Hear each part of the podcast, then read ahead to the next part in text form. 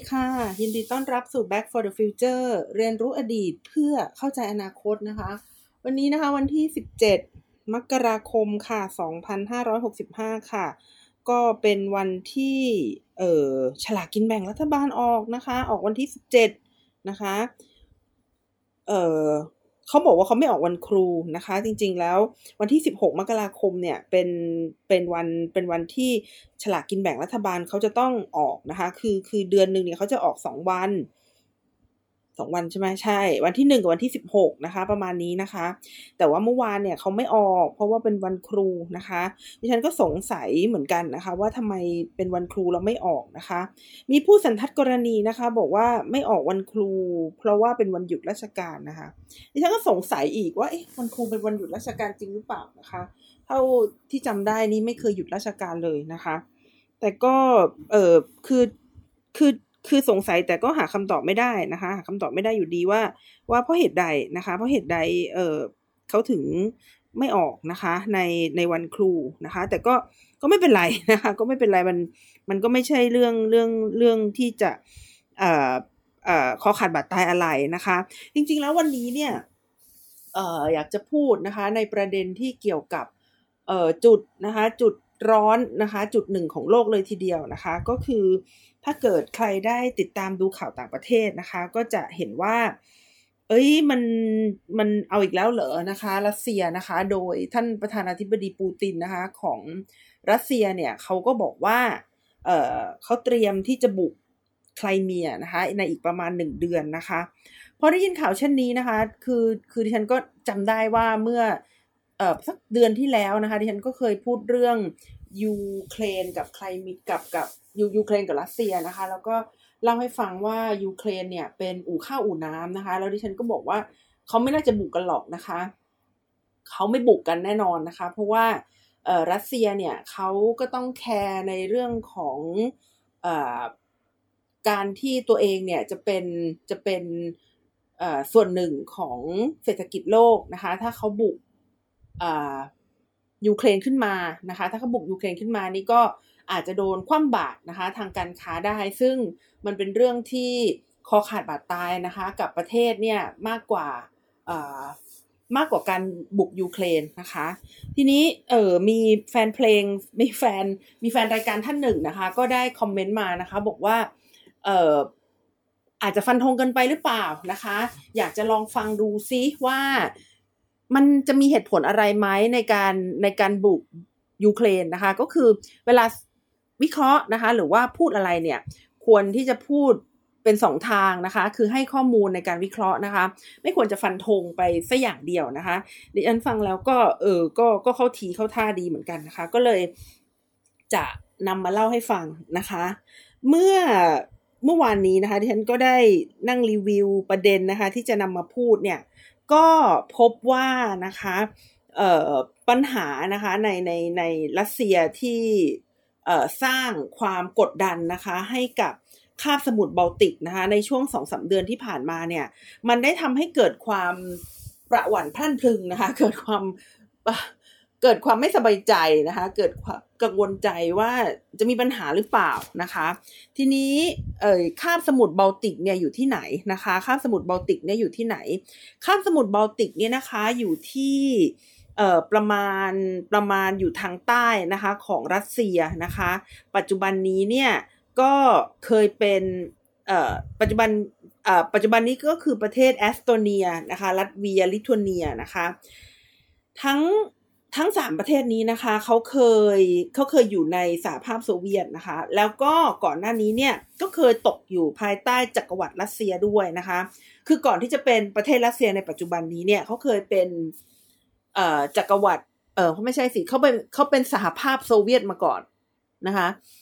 เขาเป็นสหภาพโซเวียตมาก่อน แล้วก่อน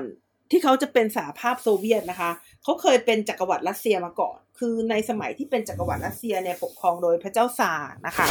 ส่วนที่เป็นสหภาพ union เนี่ยปกครองโดยพรรคคอมมิวนิสต์นะคะของรัสเซียของโซเวียตเนี่ยนะคะสหภาพโซเวียตเนี่ยนะคะ มันมันมีการเปลี่ยนแปลงชื่อประเทศแล้วก็ระบอบการปกครองนะคะ ในช่วงร้อยปีที่ผ่านมาเนี่ยก็เลยทำให้ต้องเท้าความกันนิดนึงนะคะว่าเออมันมันคืออะไรนะคะ ทีนี้อย่างที่ดิฉันเล่าให้ฟังนะคะ ว่าคาสมุทรบอลติกเนี่ยเขาเคยเป็นของจักรวรรดิรัสเซียนะคะ ในช่วงในช่วงตั้งแต่สมัยที่ยังมีพระเจ้าซานะคะ ครองประเทศเลยทีเดียวนะคะ แต่ว่าในช่วงประมาณสงครามโลกครั้งที่หนึ่งถึงสงครามโลกครั้งที่สองนะคะ ที่จักรวรรดิรัสเซียเนี่ยยังยังยังไม่ได้ แผ่ขยายอำนาจนะคะ กลับลงมาเนี่ยเขาก็เคยเป็นเอกราชอยู่นะคะ ในช่วง 30 ปีนะคะ ระหว่างสงครามโลกครั้งที่ 1 กับสงครามโลกครั้งที่2นะคะ ตอนนี้เนี่ยค่ะก็เลยกลายเป็นว่าเเขากลายมาเป็นเอกราชอีกครั้งหนึ่งนะคะ ตอนนี้นะคะเขากลายมาเป็นเอกราชอีกครั้งหนึ่ง หลังจากที่สหภาพโซเวียตเนี่ยล่มสลายลงนะคะ หลังจากที่สหภาพโซเวียตล่มสลายลงนะคะ แต่ว่าเขาก็ยังมีปัญหานะคะ มีปัญหาผู้อพยพชายแดนนะคะ ชายแดนเบลารุสนะคะ กับโปแลนด์ลิทัวเนีย ลัตเวียอะไรอย่างเงี้ยนะคะ ก็กลายเป็นกลายเป็นปัญหานะคะ เพราะว่ามันมีปัญหาในเบลารุสนะคะรัสเซียเนี่ยมาหนุนหลังผู้นำเผด็จการเบลารุส และผู้นำเผด็จการเบลารุสเนี่ยนะคะเขาก็ละเมิดสิทธิมนุษยชนนะคะทำให้ คนในเบลารุสเนี่ยนะคะเขาอพยพนะคะเขาอพยพไปที่หลาย ๆ ประเทศนะคะ อย่างเช่นโปแลนด์ลิทัวเนีย แล้วก็ลัตเวียเป็นต้นนะคะ แล้วก็ยังมีปัญหาที่รัสเซียนะคะฮึ่มๆนะคะ บอกว่าจะบุกยูเครนนะคะในเดือนหน้านี้อีกนะคะ เพราะฉะนั้นถ้าเกิดเราเอาเอ่อเทอร์โมมิเตอร์นะคะ ไปวัดอุณหภูมิโลกเนี่ย เราก็จะเห็นว่าตอนนี้เนี่ยนะคะทั้งโลกเลยเนี่ย อุณหภูมิของโลกที่สูงมาก ๆ เลยทีเดียวนะคะ ก็จะอยู่แถวบอลติกนะคะคาบสมุทรบอลติกนะคะ กับรัสเซียนะคะ ซึ่งถ้าเกิด เกิดปัญหาขึ้นมาเนี่ยนะคะ มันก็จะกระทบกับเรานะคะ เพราะว่าตรงนั้นเป็นจุดสำคัญนะคะที่มีการส่งออกหรือว่าเป็นเป็นการเดินทางผ่านของท่อน้ำมันนะคะ ถ้าเกิดมีปัญหาขึ้นในบริเวณนั้นเนี่ยเราก็อาจจะต้องบริโภคน้ำมันนะคะ ในราคาที่แพงกว่านี้ ซึ่งมันก็จะเข้ามากระทบกระเทือนกับ ความอ่อนไหวทางราคาของสินค้าต่างๆ ที่เป็นอยู่ในปัจจุบันนะคะพูดง่ายๆคือเราจะลำบากมากขึ้น ถ้าเขาทำสงครามกันนะคะ เราจะลำบากมากขึ้นนะคะ ถ้าเขาทำสงครามระหว่างกัน แล้วถ้าถามว่าเออมันร้อนจริงหรือเปล่านะคะ คือ คือมันร้อนมาอย่างสม่ำเสมอแล้วจริง ๆนะคะ โดยเฉพาะในช่วงนี้ร้อนอย่างมากเลยนะคะ เอออย่างลัตเวียนะคะ เขาเคยบอกในปีที่ผ่านมานะคะว่า ภัยคุกคามด้านความมั่นคงอันดับหนึ่งของเขานะคะ ก็คือเรื่องของออพฤติกรรมนะคะจากรัสเซียนะคะ อันที่สองนะคะก็คือเรื่องของจีนนะคะเรื่องที่ 3 ก็คือเรื่องปัญหาเบลารุสนะคะอย่างที่ได้บอกว่าเบลารุสเนี่ยเขาปกครองโดยผู้นำอำนาจนิยมนะคะผู้นำเผด็จการแล้วมันก็ทำให้เกิดปัญหาผู้อพยพนะคะ ของเราของเราได้จริง ๆ ก็ควรที่จะมองว่าพม่าเนี่ยเป็นปัญหาความมั่นคงเหมือนกันนะคะ เพราะว่าการที่ผู้นำพม่าเนี่ยเขาแสดงพฤติกรรมของการเป็นเผด็จการเนี่ยนะคะ แล้วก็ละเมิดสิทธิมนุษยชนนะคะ มันก็ได้ทำให้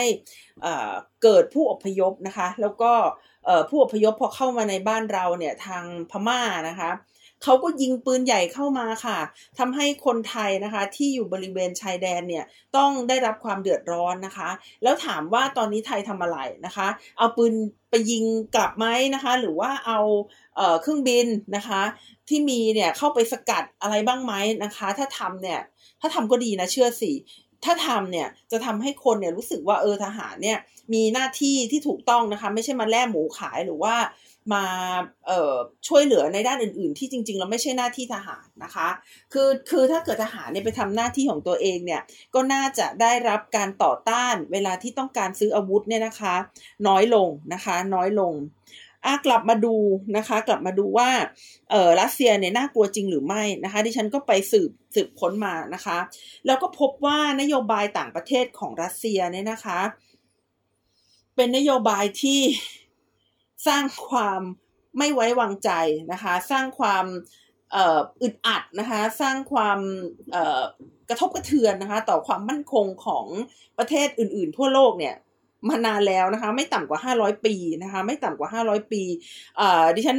ได้วิเคราะห์สาเหตุมานะคะ เดี๋ยวจะเล่าให้ฟังนะคะ อาจจะเริ่มต้นขึ้นที่สมัยพระเจ้าอีวานนะคะ อีวาน the Terrible เนี่ยนะคะ เป็น ซานะคะเป็นกษัตริย์คนหนึ่งนะคะของรัสเซียเนี่ยนะคะ ที่ปกครองรัสเซียในช่วงศตวรรษที่ 16 นะคะ ก็คือเป็นการขยายอาณาเขตนะคะ ตั้งแต่ยุคนั้นเป็นต้นมาเนี่ยรัสเซียนะคะได้พยายามขยายอาณาเขตเนี่ยอย่างอย่างมากเลยนะคะ เรียกได้ว่าในร้อยปีเนี่ยนะคะในร้อยปีเนี่ย รัสเซียนะคะจักรวรรดิรัสเซียเนี่ยภายใต้พระเจ้าซาร์เนี่ยนะคะ มีอาณาเขตที่เพิ่มขึ้นมากนะคะ จนกระทั่งใหญ่โต ครอบคลุมหนึ่งในหกนะคะของพื้นดินนะคะ ทั้งหมดในโลกเลยนะคะ หลังจากนั้นนะคะรัสเซียเนี่ยได้ปฏิวัติอุตสาหกรรมนะคะในประมาณช่วงปี 1,900 นะคะ ซึ่งหลาย ๆ คนที่เรียนเรื่อง ประวัติศาสตร์ ยุโรป หรือว่าเคยได้อ่านประวัติศาสตร์ยุโรปมาเนี่ย ก็จะงงว่าเอ๊ะดิฉันพูดผิดปีหรือเปล่านะคะ เพราะว่าเอปฏิวัติอุตสาหกรรมเนี่ยมันเกิดขึ้นประมาณช่วงศตวรรษที่เอ่อสิบแปดไม่ใช่เหรอนะคะเป็นประมาณปีหนึ่งเจ็ดกว่าๆไม่ใช่เหรอนะคะทำไมรัสเซียเนี่ยเขาเอ่อปฏิวัติอุตสาหกรรมนะคะเพิ่งเพิ่งจะทันสมัยนะคะในใน ปีหนึ่งแปดกว่าๆพูดง่ายๆ ก็คือประมาณร้อยกว่าปีนะคะ หลังจากที่ยุโรปตะวันตกเนี่ย เขาได้ปฏิวัติอุตสาหกรรมไปแล้วนะคะ คือคือก็ก็เป็นดังนั้นนะคะไม่ได้พูดผิดคือเขาปฏิวัติอุตสาหกรรมเนี่ยช้ากว่าประเทศอื่นจริง ๆนะคะ ก็คือมันเริ่มจากยุโรปตะวันตก แล้วมันก็ค่อยๆกระจายนะคะไปทาง ตะวันออกนะคะ ไปทางตะวันออกนะคะ กว่าจะถึงรัสเซียเนี่ยมันก็ประมาณปี 1,900 แล้วนะคะ แต่นะคะเนื่องจากว่ารัสเซียเนี่ยเป็นประเทศใหญ่นะคะ ใหญ่มานานแล้วใหญ่ตั้งแต่สมัยอดีตแล้วนะคะ ก็เลยทำให้รัสเซียเนี่ยเป็นประเทศอุตสาหกรรมนะคะลำดับ 4 และลำดับ 5 ของโลกนะคะ ถามว่าใหญ่ขนาดไหนนะคะก็ใหญ่ในระดับที่รัฐนะคะหรือว่าระบอบการปกครองนี่เปลี่ยนแปลงไม่ทันนะคะเปลี่ยนแปลงไม่ทันก็คืออการปฏิวัติอุตสาหกรรมในรัสเซียนะคะได้ก่อให้เกิดชนชั้นกันมาชีพนะคะแล้วก็ชนชั้นกันมาชีพเหล่านั้นเนี่ยนะคะเขา ต้องการสถาบันการเมืองที่เป็นสถาบันการเมืองแบบแบบที่ตอบสนองกับการมีส่วนร่วมนะคะของคนจำนวนมากได้ แต่สถาบันการเมืองในสมัยนั้นนะคะ ก็คือระบบซาเนี่ยเขาตอบรับกับการเปลี่ยนแปลงไม่ทันนะคะ ในที่สุดแล้วนะคะก็เลยทำให้เกิดปฏิวัติรัสเซียนะคะ ซึ่งเป็นหนึ่งในการปฏิวัตินะคะที่นองเลือดที่สุดในโลกนะคะ ทั้งก่อนและหลังการปฏิวัตินะคะ ก็จะมีเลือดนะคะคือมีการสูญเสียชีวิตผู้คนเนี่ยมากมายเลยทีเดียวนะคะ อย่างการปฏิวัติรัสเซีย การปฏิวัติฝรั่งเศส พวกนี้นะคะก็เป็นการปฏิวัตินะคะที่นองเลือดอย่างยิ่งเลยนะคะ ถึงแม้ว่านะคะเมื่อกี้ที่ฉันเล่าให้ฟังว่ารัสเซียเนี่ยเป็นอุตสาหกรรมขนาดใหญ่นะคะลำดับที่4ถึงหของโลกเนี่ยแต่มันใหญ่ในระดับของจำนวนประชากรนะสิคะ แต่ว่าความมีประสิทธิภาพเนี่ยนะคะของรัสเซียเนี่ยมันมันเทียบไม่ได้นะคะกับยุโรปตะวันตกนะคะ คือ รัสเซียนะคะในช่วงการปฏิวัติอุตสาหกรรมนะคะมี GDP นะคะเพียง 20%นะคะของสหราชอาณาจักรนะคะแล้วก็มีเพียง 40%นะคะของของประเทศเยอรมนีเท่านั้นนะคะ นอกจากนี้นะคะความเป็นอยู่ของประชากรก็ไม่ดีนะคะก็คืออายุไขเฉลี่ยให้ทายว่ากี่ปี อ่า ในยุคปฏิวัติอุตสาหกรรมรัสเซียเนี่ยให้ทายนะคะว่าอายุเฉลี่ยของประชากรกี่ปี ไม่น่าเชื่อค่ะสามสิบปี ไม่ทราบว่าเมื่อสักครู่นี้คุณผู้ฟังเนี่ย ได้ได้ทายตัวเลขเยอะหรือน้อยกว่านี้นะคะ แต่คำตอบก็คือสามสิบปีเท่านั้นนะคะ เอ่อถ้าก่อนหน้านี้นะคะ ถ้าก่อนหน้านี้เนี่ย เราดูว่าประเทศอื่นเป็นอย่างไรนะคะ เราก็คือคือสามสิบปีเนี่ยเราไม่รู้ว่ามันมากหรือน้อย ถ้าเราไม่เปรียบเทียบกับคนอื่นนะคะตามข้อมูลใน Foreign Affairs นะคะ ที่ที่ฉันอ่านมาเนี่ยเขาบอกว่าในยุคปฏิวัติอุตสาหกรรมนะคะ อังกฤษนะคะมีอายุไขเฉลี่ยนะคะ ประชาชนเนี่ย52 ปีนะคะ ญี่ปุ่น 51 ปี เยอรมัน 49 ปีนะคะ แต่ว่ารัสเซียมีแค่ 30 ปีเท่านั้นก็คือก็คือแย่มากๆนะคะ ส่วนถามว่าประเทศไหนที่ใกล้ๆกันนะคะ พูดแล้วจะน้ำตาล่วงนะคะ ก็คือราชวงศ์ชิงนะคะ ประเทศจีนนั่นเองนะคะ มีอายุไขเฉลี่ยของประชากร 30 ปี คือ คือถ้าสถานการณ์มันแย่ขนาดนั้นเนี่ย มันมันไม่แปลกนะคะมันไม่แปลกจริง ๆ ที่จะมีการใช้ความรุนแรงนะคะ แล้วก็เกิดการปฏิวัตินะคะ เกิดการนองเลือดกันขึ้นนะคะ นอกจากนี้นะคะอัตราการอ่านออกเขียนได้นะคะก็ก็น้อยมากนะคะ มีเพียง 33%เท่านั้นนะคะ ถึงถึงถือว่าน้อยกว่าอังกฤษนะคะ ดิฉันเล่าเรื่องความ ความเศร้าของรัสเซียให้ฟังทำไมนะคะ อ่า เดี๋ยวเดี๋ยวที่ฉันจะเล่าให้ฟังต่อไปนะคะ สาเหตุเนี่ยนะคะก็คือว่าความล้าหลังนะคะ ความล้าหลังและความไร้ประสิทธิภาพนะคะของสหเอ่อของของรัสเซียนะคะที่ฉันพูดได้ชอบจำสลับกันของจักรวรรดิรัสเซียนะคะ มันมันได้ทำให้เกิดนะคะเอ่อคือ พูดยังไงดี ไม่ว่าจะเป็นสหภาพโซเวียต หรือว่าจักรวรรดิรัสเซียนะคะ ก็ล้าหลังชาวบ้านเขานะคะ ก็ล้าหลังชาวบ้านเขานะคะ เมื่อกี้ที่ฉันเล่าให้ฟังถึงความล้าหลังในทางอุตสาหกรรมนะคะ แล้วก็ปัญหาในทางเทคโนโลยี ดิฉันเล่าเรื่องเอ่อปัญหาในเรื่องของการทหารก่อนนะคะ คือว่ารัสเซียเนี่ยนะคะจริง ๆ แล้วเนี่ยเขาก็มีความภูมิใจนะคะทางการทหารเช่นกันนะคะ อย่างเช่น ในช่วงพระเจ้าปีเตอร์มหาราชนะคะ พระเจ้าปีเตอร์มหาราชเนี่ยถือได้ว่าเป็น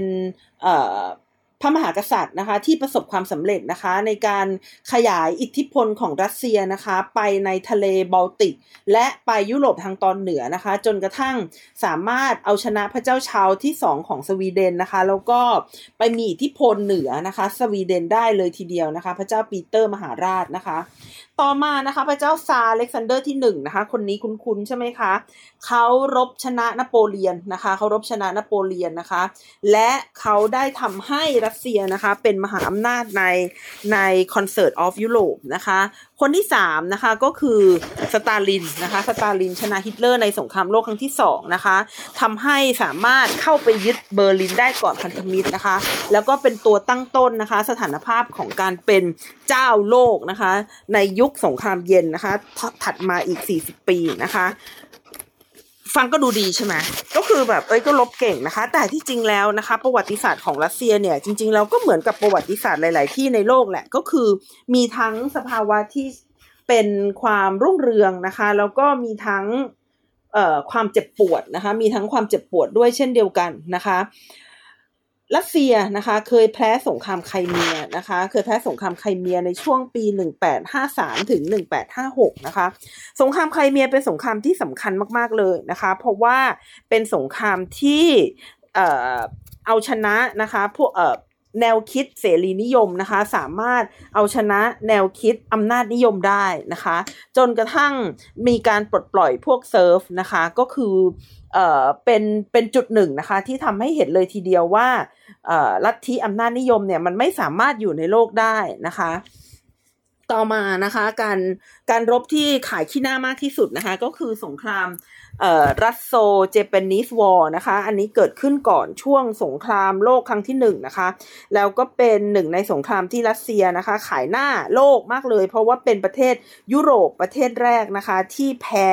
ประเทศในเอเชียนะคะ ซึ่งก็เป็นหนึ่งในสาเหตุนะคะที่ทำให้ราชวงศ์นะคะ หรือว่าจักรวรรดิรัสเซียเนี่ยล่มสลายลงนะคะ แล้วหลังจากนั้นไปรบที่ไหนก็แพ้ตลอดเลยนะคะ หลังจากนั้นมีแพ้อะไรอีกก็แพ้สงครามเย็นนะคะ แพ้สงครามเย็นนะคะทำให้จักรวรรดิจักรวรรดินะคะ ต้องล่มสลายอีกครั้ง ดิฉันพูดถึงการปฏิวัติอุตสาหกรรมนะคะที่ที่เอ่อ ช้ากว่าคนอื่นนะคะ แล้วก็ล้าหลังกว่าคนอื่นนะคะ แล้วก็การแพ้สงครามอย่างต่อเนื่องนะคะ ของสหภาพโซเวียตและรัสเซียเนี่ยไปเพื่ออะไรนะคะ ดิฉันเล่าให้ฟังเนี่ยนะคะ เพื่อที่จะบอกว่า บรรดาผู้นำในรัสเซียเขาก็เห็นเหมือนกันนะคะ ว่าเขาตกอยู่ในสภาพที่ที่แย่นะคะ ที่พ่ายแพ้นะคะเขาก็เลยพยายามนะคะเขาเลยพยายามที่จะแก้ไขปัญหาเหล่านี้นะคะ พยายามเข้ามาพยุงการ ปฏิวัติอุตสาหกรรมนะคะ พยายามเข้ามาพยุงอุตสาหกรรมในประเทศ พยายามเข้ามาแก้ไขปัญหาเศรษฐกิจภายในประเทศนะคะ พยายามเข้ามาสร้างอิทธิพลนะคะทางการทหารนะคะของประเทศนะคะ แต่ผลก็คือผลก็คือนะคะสภาวะที่รัฐเนี่ยเข้ามามีบทบาท ทางการเมืองมากเกินไปนะคะ จนกระทั่งเกิดความไร้ประสิทธิภาพนะคะ ซึ่งถ้าใครได้เคยอ่านนะคะหนังสือ The Rise and Fall of the Great Power นะคะ ก็จะเข้าใจว่าการที่รัฐเนี่ยเข้ามาแทรกแซงในกิจการต่างๆนะคะ โดยเฉพาะการแทรกแซงเพื่อที่จะเป็นมหาอำนาจเนี่ยมันมีค่า บำรุงรักษานะคะ หรือว่าค่า maintenance เนี่ยค่อนข้างสูงนะคะ และถ้าเกิดไม่สามารถหารายได้เข้ามาสอดคล้องกับค่าใช้จ่ายที่เสียไปกับค่าบำรุงรักษาการเป็นมหาอำนาจได้นะคะ ก็จะเกิดความล่มสลายนั่นเองนะคะนี่ก็คือนี่ก็คือแมสเซจนะคะจากหนังสือเรื่องนี้ซึ่งเขาได้ศึกษาประวัติศาสตร์นะคะของมหาอำนาจในโลกนะคะ เริ่มตั้งแต่โรมันเลยทีเดียวนะคะ ค่ะเรากลับมาที่รัสเซียนะคะ เรากลับมาที่รัสเซียนะคะเอ่อเมื่อกี้นะคะ เล่าให้ฟังว่าเขาแพ้สงครามเย็นนะคะเขาแพ้สงครามเย็นนะคะ แล้วก็เอ่อการแพ้ครั้งนั้นเนี่ยเป็นการแพ้ที่ระทมขมขื่นมากนะคะ เพราะว่าทำให้สูญเสียพื้นที่นะคะ ใหญ่มากเลยนะคะ ราวๆสองล้านตารางเมตรนะคะ หรือว่าประมาณประมาณ ใหญ่กว่าสหภาพยุโรปนะคะ ใหญ่กว่าเพราะว่าสหภาพยุโรปเนี่ยประมาณ 1.7 ล้านตารางเมตรนะคะ แล้วก็ใหญ่กว่าอินเดียด้วยก็คือ 1.3 ล้านตารางเมตรเนี่ยนะคะ ก็แสดงว่าสหภาพโซเวียตในสมัยนั้นเนี่ยเมื่อแพ้สงครามเย็นเนี่ยนะคะ แล้วรัฐต้องแตกสลายออกเป็นส่วนๆนะคะ ก็ทำให้สูญเสียที่ดินนะคะ เยอะมากๆเลยทีเดียวนะคะ ไม่ว่าจะเป็น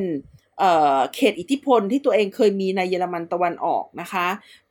หรือว่ารัฐลายล้อมในยุโรปตะวันออกนะคะ พวกรัฐในคาบสมุทรบอลข่านนะคะหรือว่าดินแดนที่ปัจจุบันนี้เป็นอาเซอร์ไบจัน เป็นจอร์เจีย เป็นยูเครน เป็นไครเมีย เป็นอับคาเซีย เป็นออส ออสเซเทียใต้เนี่ยนะคะ แล้วก็เอเชียกลางเนี่ยนะคะ มันก็เห็นว่านะคะ ดินแดนแถบนี้เนี่ย เสียไปหมดเลยนะคะ ซึ่งถึงแม้ว่าตอนนี้เนี่ยรัสเซียยังยิ่งใหญ่อยู่นะคะ เป็นประเทศที่ใหญ่ที่สุดในโลกอยู่เนี่ย แต่ก็เล็กนะคะกว่าที่เคยเป็นอยู่มากมายนะคะ เล็กกว่าที่เคยเป็นอยู่มากมายนะคะ อิทธิพลทางเศรษฐกิจนะคะ แล้วก็ทุนมนุษย์เนี่ยก็ก็ก็ลดต่ำลงนะคะ แล้วก็ตอนนี้เนี่ยมีส่วนแบ่งนะคะของ GDP โลกเพียงแค่ 1.5%นะคะ มีขนาดเศรษฐกิจใหญ่เพียง 1 ใน 15 นะคะ ของสหรัฐอเมริกานะคะ นี่ก็คือสาเหตุที่ทำให้ดิฉันคิดว่า โม้มากกว่าที่จะทำได้คือ คือความเข้มแข็งทางเศรษฐกิจไม่มีเลย ถ้าโดนเขาตัดแข้งตัดขาก็น่าจะแย่นะคะดิฉันก็เลยมองว่าการที่การที่ปูตินเนี่ยออกมาบอกว่าเด็กเดือนหนึ่งจะบุกยูเครนเนี่ย มันเป็นมันเป็นข่าวขายมากกว่านะคะ แต่ก็อย่างว่านะมันมันก็ไม่ชัดหรอก คือคือถ้าเราคิดอย่างเป็นเหตุเป็นผลนะคะ ถ้าเราคิดอย่างเป็นเหตุเป็นผล เราก็จะเห็นว่ามันไม่มันไม่มีเหตุผลที่จะบุก แต่ปัญหาก็คือ ผู้นำของรัสเซียมีเหตุมีผลหรือเปล่านะคะคำตอบนะคะก็คือคำตอบก็คือว่า ผู้นำรัสเซียอาจจะไม่มีเหตุผลนะคะ เพราะฉะนั้นถ้าใช้เหตุผลมาคุยกันเนี่ย มันก็เป็นเรื่องหนึ่งแต่ถ้าไม่ใช้เหตุผลมาคุยกันเนี่ยมันก็เป็นอีกเรื่องหนึ่งถ้าไม่ใช้เหตุผลเราจะใช้อะไรนะคะ ถ้าไม่ใช้เหตุผลก็คืออุดมการณ์นะคะ คือรัสเซียเนี่ยเขามีความมีอุดมการณ์ที่จะเป็นเจ้าโลกนะคะคือคือจริง ๆ มันก็คล้ายๆกับหลายประเทศ อย่างเช่นจีนนะคะสหรัฐอเมริกาอังกฤษหรือว่าฝรั่งเศสเนี่ยนะคะ ซึ่ง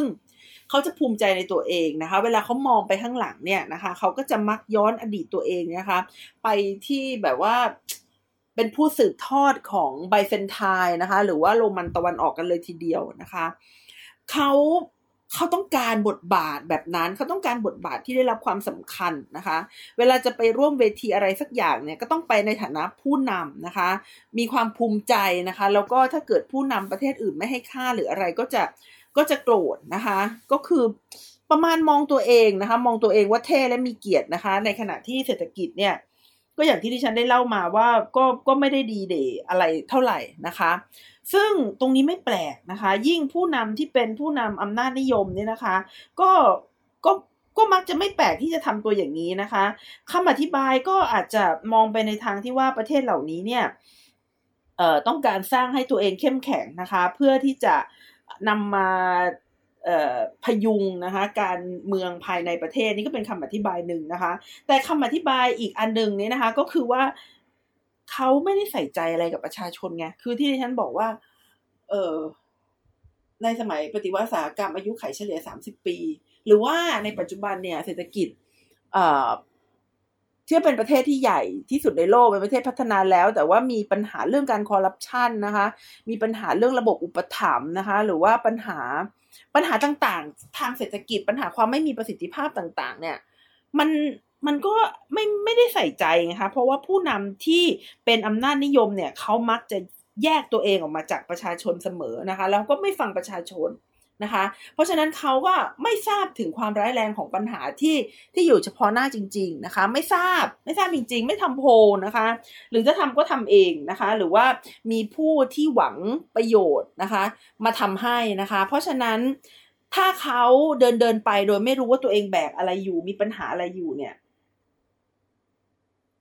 มันก็แย่นะคะ เพราะฉะนั้นที่ดิฉันบอกว่าไม่ลบแน่นอนนะคะแต่ถ้าลบก็จะลบแพ้นะคะเพิ่มนี้ไปดีกว่านะคะ ไม่ลบแน่นอน แต่ถ้าลบก็จะลบแพ้นะคะเอ่อปัญหาหลักนะคะของรัสเซียเนี่ยนะคะ นอกจากเรื่องของเอ่อปัญหาเอ่อที่ดิฉันเล่ามานะคะ ในเรื่องของการ มองไม่เห็นความสามารถของตัวเองแล้วเนี่ยนะคะ อีกปัญหาหนึ่งก็คือว่ารัสเซียเนี่ยเขาเป็นประเทศที่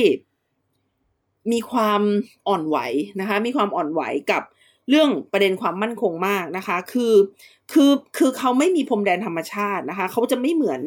ไม่เหมือนอังกฤษนะคะ ที่ที่เป็นเกาะนะคะ เขาจะไม่เหมือนสหรัฐอเมริกานะคะ ที่ข้างบนและข้างล่างเป็นเพื่อนบ้านที่อ่อนแอแล้วข้างๆสองข้างเนี่ยเป็นมหาสมุทรนะคะ เพราะฉะนั้นเนี่ยเขาเป็นมหาอำนาจที่ที่ไม่มีพรมแดนธรรมชาติมากเท่าไหร่นะคะ ยกเว้นมหาสมุทรแปซิฟิกทางด้านตะวันออกนะคะ แล้วก็มหาสมุทรจริง ๆ มหาสมุทรอาร์กติกเนี่ยก็กลายเป็นดินแดนของการขัดแย้งกันมากกว่านะคะ คือคือปัญหาของรัสเซียเนี่ยนะคะ ในทางฟิสิกส์เนี่ยก็คือเขาเป็นประเทศที่ ที่มีความอ่อนไหวทางด้านความมั่นคงมากนะคะ อะไรที่เกิดในดินแดนรอบข้างก็มักจะกระทบต่อรัสเซียนะคะ ก็เลยมักจะมีแนวคิดการขยาย expansionism ก็คือทำยังไงที่จะขยายตัวเองออกไปนะคะ เพราะว่าคิดว่าการขยายตัวเองออกไปเนี่ยจะทำให้เมืองหลวงนะคะ กลายเป็นไข่แดงที่อยู่ไกลจากปัญหาของประเทศรอบข้างได้นะคะ และสิ่งนั้นเนี่ยจะสามารถปกป้อง ความมั่นคงให้กับประเทศตัวเองได้นะคะ ดังนั้นค่ะความปลอดภัยของรัสเซียนะคะ จึงขึ้นอยู่กับการที่จะสามารถขยายตัวออกไปให้ได้มากที่สุดนะคะ ดังนั้นการที่ยูเครนเนี่ยบอกว่าจะไปอยู่กับนาโตเนี่ยจึงจึงเหมือนกับเป็นการเอาศัตรูมาวางไว้หน้าบ้าน รัสเซียก็ไม่มีทางยอมอยู่แล้วนะคะ เขารู้สึกไม่ปลอดภัยนะคะ เขารู้สึกไม่ปลอดภัยดังนั้น ถ้าคิดอย่างไม่มีเหตุผลเนี่ย แล้วถ้าคิดว่าเขารู้สึกว่าตัวเองไม่ปลอดภัยเนี่ย นี่แหละจะเป็นสาเหตุที่ทำให้เขานะคะ ไปบุกยูเครนนะคะ ดังนั้นนะคะมามา wrap up กันหน่อยนะคะว่าการเมืองนะคะ การเมืองของรัสเซียเนี่ยมันอยู่กับบนปัญหาอะไรนะคะ ประการแรกเลยนะคะ คือเขามีความ หวาดกลัวนะคะ ถ้าจะบุกเนี่ยนะคะเขามีความหวาดกลัว ซึ่งความหวาดกลัวของเขาเนี่ยนะคะ มันมาจากปัญหาที่เอ่อเขาต้องการแสวงหาทางออกทางทะเลนะคะ แล้วก็เอ่อเรื่องต้องการให้มีรัฐบริเวณที่เป็นพวกเดียวกันเนี่ยมาอยู่มาอยู่เป็น buffer ให้ตัวเองนะคะแล้วก็ต้องแสดงว่าตัวเองเข้มแข็งนะคะ เพื่อรักษาความมั่นคงภายใน ดังนั้นไอ้สาเหตุ สองสามประการที่ฉันเล่ามาเนี่ย มันจึงนำไปสู่ความต้องการในการขยายดินแดนนะคะ แต่ว่าความต้องการในการขยายดินแดนนะคะ มันจะทำให้คนอื่นเขากลัวนะคะ มันจะทำให้มีการใช้งบประมาณเยอะมากนะคะ มีค่าบำรุงเนี่ยสูงมากนะคะ ในที่สุดเนี่ยจะไม่สามารถจัดการกับการต่อต้านของ คนเชื้อชาติต่างๆ ที่ไม่ใช่คนรัสเซียแล้วก็ไม่ได้รู้สึกว่าอยากจะเป็นคนรัสเซียได้นะคะ เพราะว่าพอขยายดินแดนไปแล้วเนี่ยก็จะได้ดินแดนของคนที่พูดจาหรือมีศาสนาหรือว่ามีวัฒนธรรมที่แตกต่างจากตัวเองก็ต้องโดนต่อต้านอยู่แล้วนะคะ การที่จะ ไปควบคุมคนเหล่านี้เนี่ยมันก็ใช้งบประมาณเยอะมากนะคะ และนอกจากนี้แล้วเนี่ยนะคะการที่รัฐเนี่ยตั้งหน้าตั้งตาที่จะขยายดินแดนเนี่ยนะคะ มันยังไปสร้างระบบอุปถัมภ์นะคะ ซึ่งระบบอุปถัมภ์เนี่ยมันเป็นระบบที่ลดทอนนะคะ ความไว้วางใจระหว่างบุคคลแล้วก็ความความความไม่เป็นสถาบันนะคะ ความไม่เป็นสถาบัน ซึ่งซึ่ง มันมันจะทำให้เกิดปัญหานะคะ มันจะทำให้เกิดปัญหากับประเทศตัวเอง ดังนั้นนะคะ ดังนั้น ถ้าคิดด้วยเหตุผลเนี่ยดิฉันคิดว่าเขาไม่ไม่ไม่บุก แต่ถ้าคิดแบบไม่มีเหตุผลนี่นะคะ เขาก็คงจะบุก เพราะว่าไม่มีเหตุผลไง แต่บุกไปแล้วยังไงก็แพ้นะคะ หรือว่ารักษาไว้ไม่ได้อยู่ดีนะคะ ค่ะสำหรับวันนี้นะคะ ดิฉันนัชชาพัฒนอมรกุลค่ะ ก็ต้องขอลาคุณผู้ฟังไปก่อนนะคะ พอดีวันนี้ไปฉีดวัคซีนมาด้วยนะคะ เริ่มรู้สึกไม่ค่อยสบายนะคะเริ่มรู้สึกปวดแขนนะคะ แล้วก็รู้สึกขั้นเนื้อขั้นตัวแล้ว ก็ขอให้คุณผู้ฟังทุก ๆทท่านรักษาสุขภาพด้วยนะคะ สวัสดีค่ะ